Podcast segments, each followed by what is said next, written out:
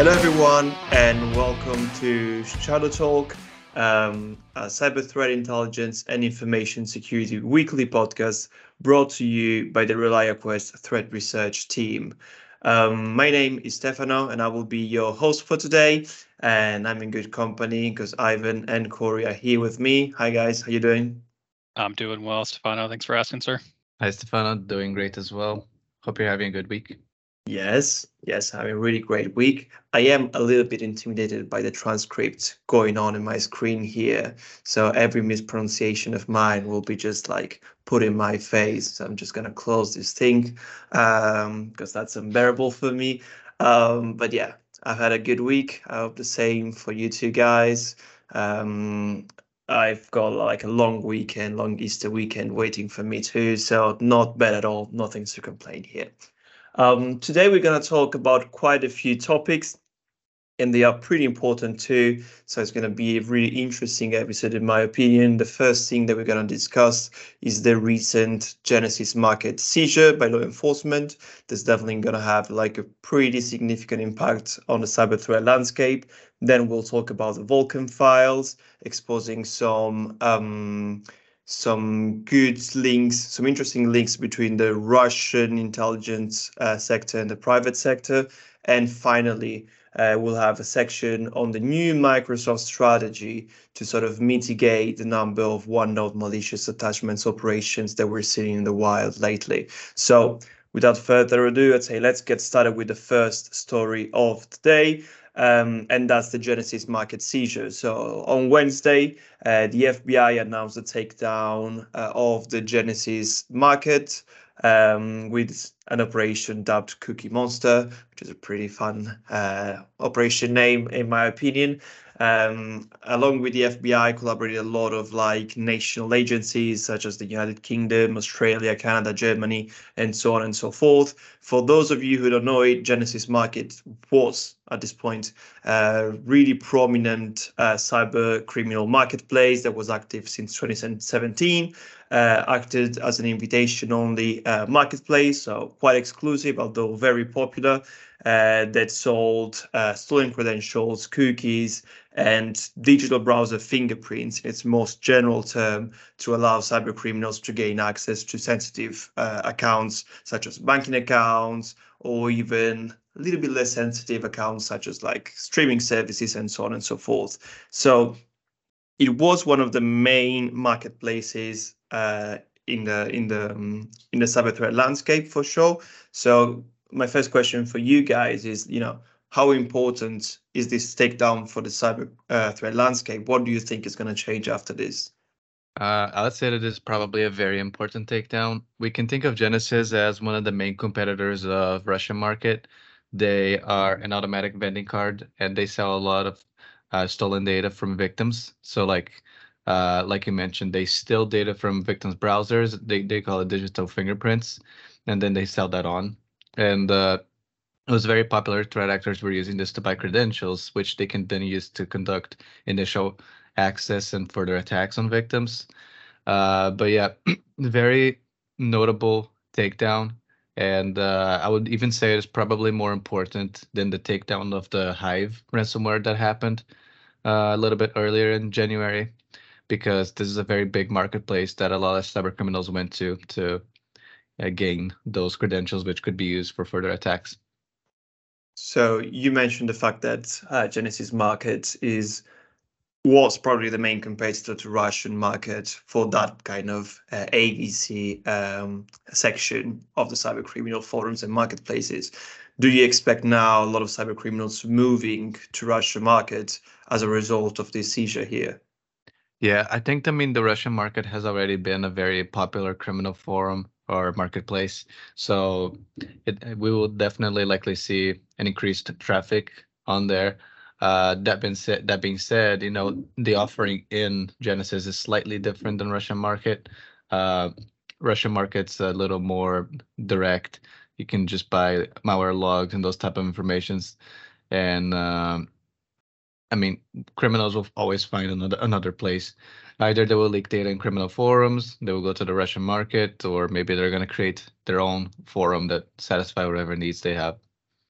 Yeah, that sounds good. The cybercrime finds a way anthem is always quite popular in this kind of environment. Um, so you mentioned the Hive takedown. We're talking about the Genesis seizure. Uh, two weeks ago, we were talking right here on the podcast about the FBI arrest of Pompompurin, uh, who was the founder and owner of Breach Forums, uh, probably at the time the most popular English language uh, cybercriminal forum uh, active.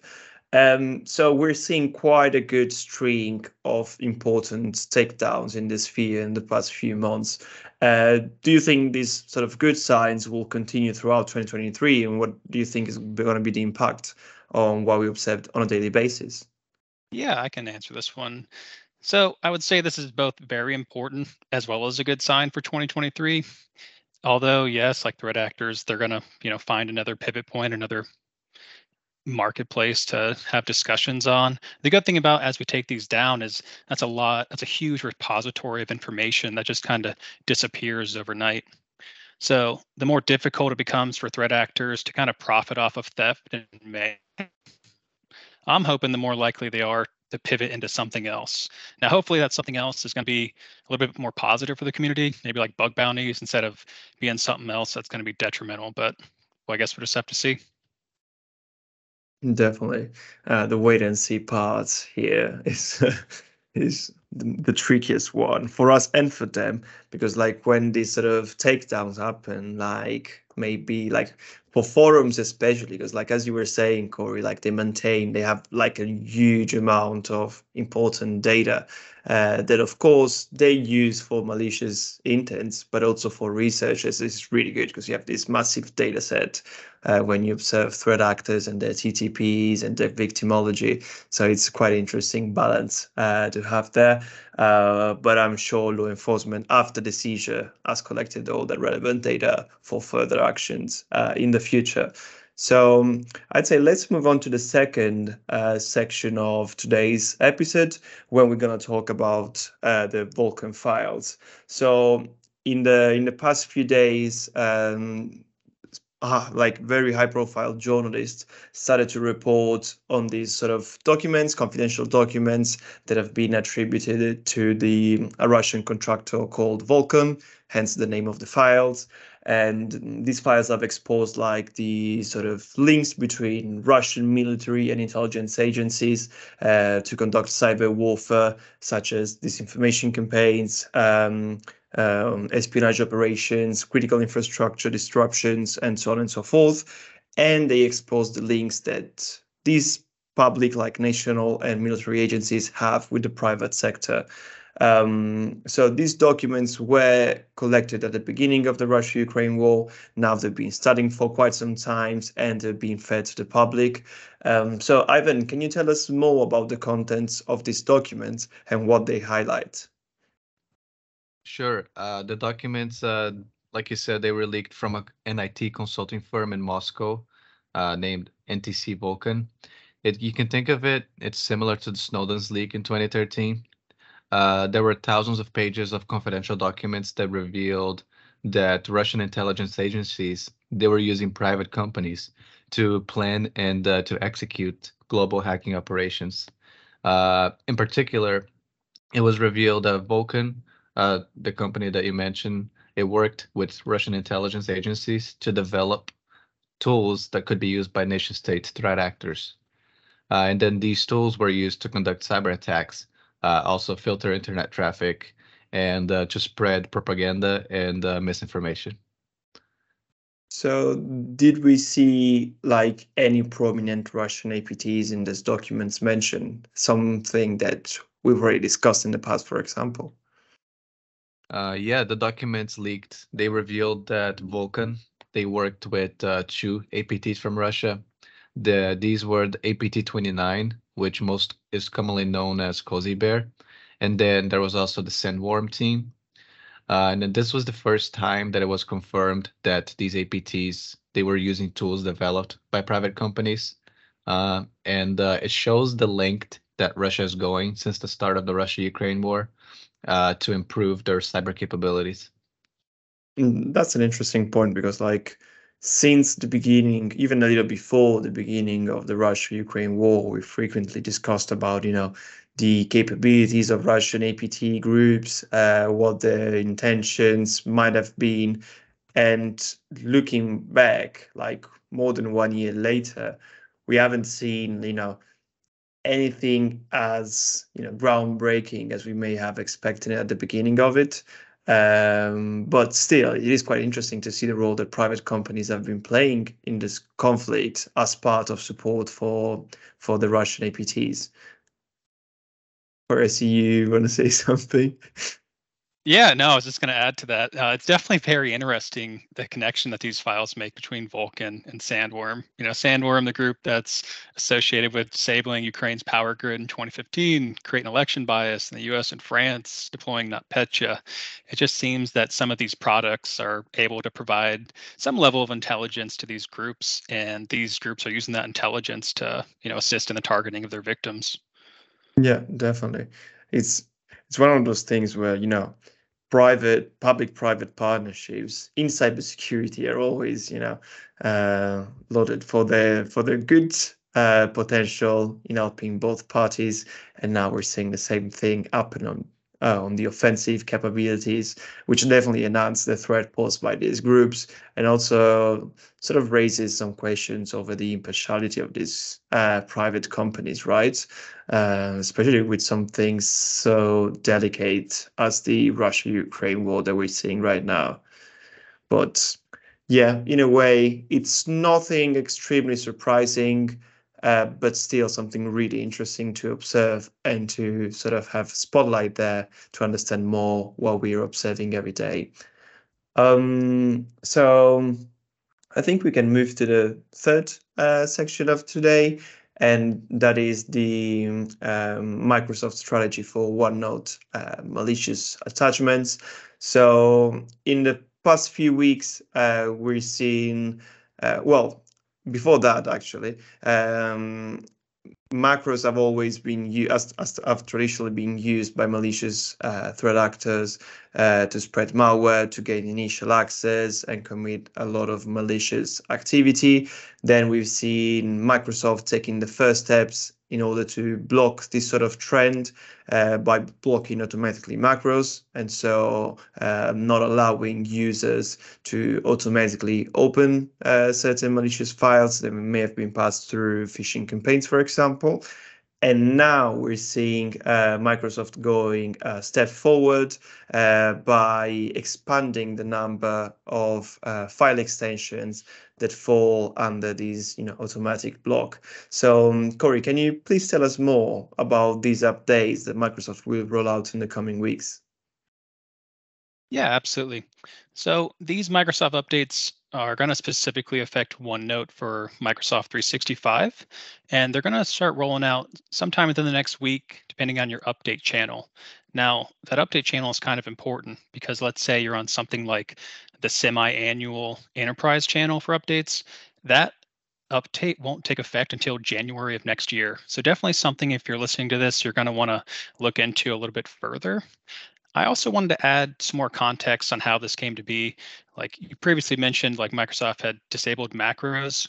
So one of the main ways that red actors used to distribute malspam was through Office files like Word, Excel.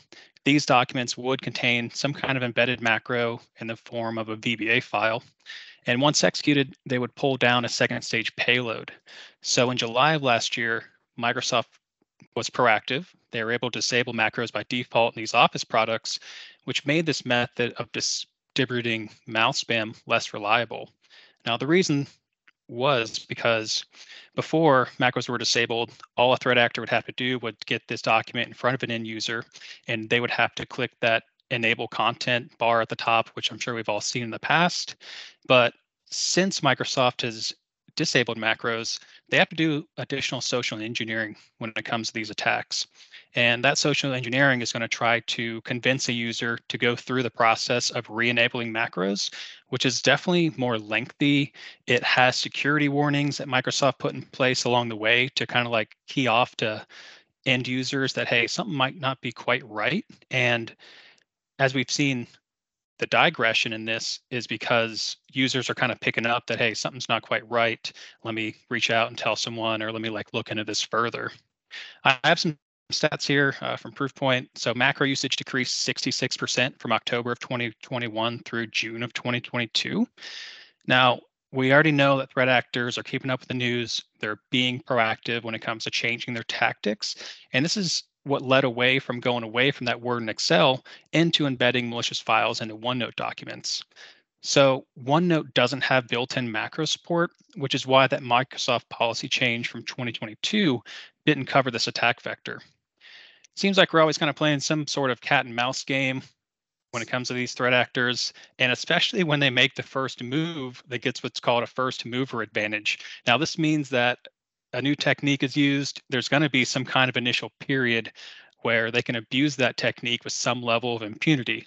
So this is that initial dwell period coming to an end because this update will allow everyone that didn't take those proactive hardening steps in the past to also be protected. What I what I really like about this is that you know one of the main enemies of security is making security difficult for users, you know, for people that do not work in the same industry as we do and so don't want to you know spend huge amount of time uh, you know updating the applications or the systems or checking all the boxes because that's not their job. They may not be interested in doing it so they would just skip it. Uh, but what i really like about this this sort of approach that Microsoft is taking is that it's making security easy and automatic for users that then have to go through you know a lengthy process to disable all those security controls and allow you know threat actors to gain access to their machine or to infect their machine in a way. So it's it's really taking you know the right approach i think in order to simplify security as much as possible for the end user and complicate uh, the job to threat actors as much as possible. So I think it's a really good uh, approach, in my opinion. Um, and you mentioned that this sort of mass spam campaign were really popular. That right now they're um, sort of decreasing in number because of what we're discussing right now. Uh, but can you tell us a bit more about what kind of attacks um, might be triggered by this sort of malicious approach and so what kind of attacks prevents the new uh, Microsoft update? Yeah, absolutely. So, you know, as we can imagine, this update is really going to help mitigate mal spam that's being delivered through these OneNote files. And Microsoft's doing this by blocking 120 different file types from being able to execute when they're inside a OneNote file. Uh, these 120 different file types were deemed somewhat malicious by Microsoft, which is why they chose them. They, they don't seem to be arbitrary. I'm sure they did their research, um, and then this is the final list that they were able to come up with. Now, for those that don't know, you're able to embed script files into OneNote documents by simply dragging and dropping that uh, file into that document. Now, this really poses a threat because if you can get that file in front of an end user, convince them to double click it, typically the delivery of that second stage malicious payload is going to start. Now, a typical attack scenario that this would mitigate would be a user receives a phishing email that contains a .1 file with an embedded script within. Once that .1 file is open, they'll see what looks to be a button with some kind of enticing text over it, like double click to view this document or double click this file to open. Now, what's interesting is this isn't actually a button. It's going to be an image overlay. And underneath are going to be several different icons that point to the same file. Now, the reason that they put several different icons that all point to the same file is rather simplistic. It's because no matter where you click on the image overlay, they want you to also be clicking an icon that's going to execute that script file underneath. That's very interesting. Um, so thanks for your explanation. Also, it was very clear. So that's really good. Um, and so I guess you've seen in your experience, you've seen a lot uh, of malware being um, using, you know, this sort of mechanism to get on the victims' uh, machines. So can you tell us a bit more about like, yeah, what kind of malware have you seen using this method in the past? And uh, even if I can, asking you, what do you expect to see in the future as a result of this Microsoft update? Yeah, absolutely. So as I kind of alluded to earlier, it's it's normally not going to be the actual malware that's going to be that embedded file within these OneNote documents. What is going to be embedded though is something known as a downloader. Mm-hmm. Now, downloaders are usually going to be in the form of an HTA, a BAT, or a VB uh, VB script file. Although those, although those are just the main file types, there can be others that perform similar functions. Now, these downloaders, their only responsibility is to reach out and retrieve some second stage uh, payload, normally mm-hmm. through the execution of some PowerShell script. Once that second stage payload is retrieved, the PowerShell script is also going to be responsible for executing that binary. Now, we've seen many different types of malware uh, that can be delivered using this method, but some of the more mo- notable ones that we've seen are those like AsyncRAT, Red Line Stealer, Agent Tesla, Qakbot, Formbook. And to answer your second question, um, what do I kind of see the pivot from here to be?